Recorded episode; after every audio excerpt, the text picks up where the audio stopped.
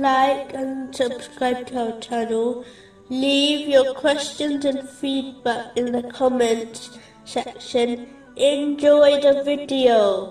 Moving on to chapter 87, verse 3. and who destined and then guided. In a narration, found in Sahih Muslim, number 7500, the Holy Prophet Muhammad, peace and blessings be upon him, advised that every situation is blessed for a believer. The only condition is that they respond to each situation in obedience to Allah, the Exalted, specifically, patience and difficulties, and gratitude in times of ease.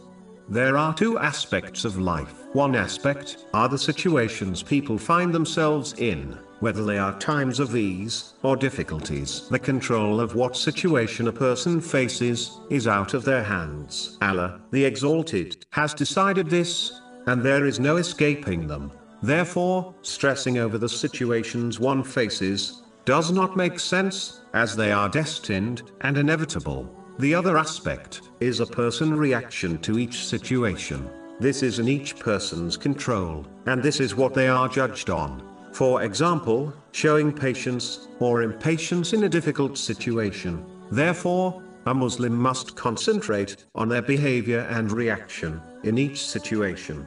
Instead of stressing over being in a situation, as this is inevitable, if a Muslim desires to succeed in both worlds, they should assess each situation, and always act in obedience to Allah, the Exalted. For example, in times of these, they must use the blessings they possess, as prescribed by Islam, which is true gratitude to Allah, the Exalted, and in times of difficulty, they must show patience, knowing Allah, the Exalted, chooses what is best for His servants, even if they do not understand the wisdom behind the choices. All good deeds and ranks achieved are only possible through the mercy of Allah, the Exalted, in the form of knowledge, inspiration, strength, opportunity, and even the acceptance of the deed. So no one should become proud of any good deed they perform or rank they obtain, as an ounce of pride is enough to take someone to hell.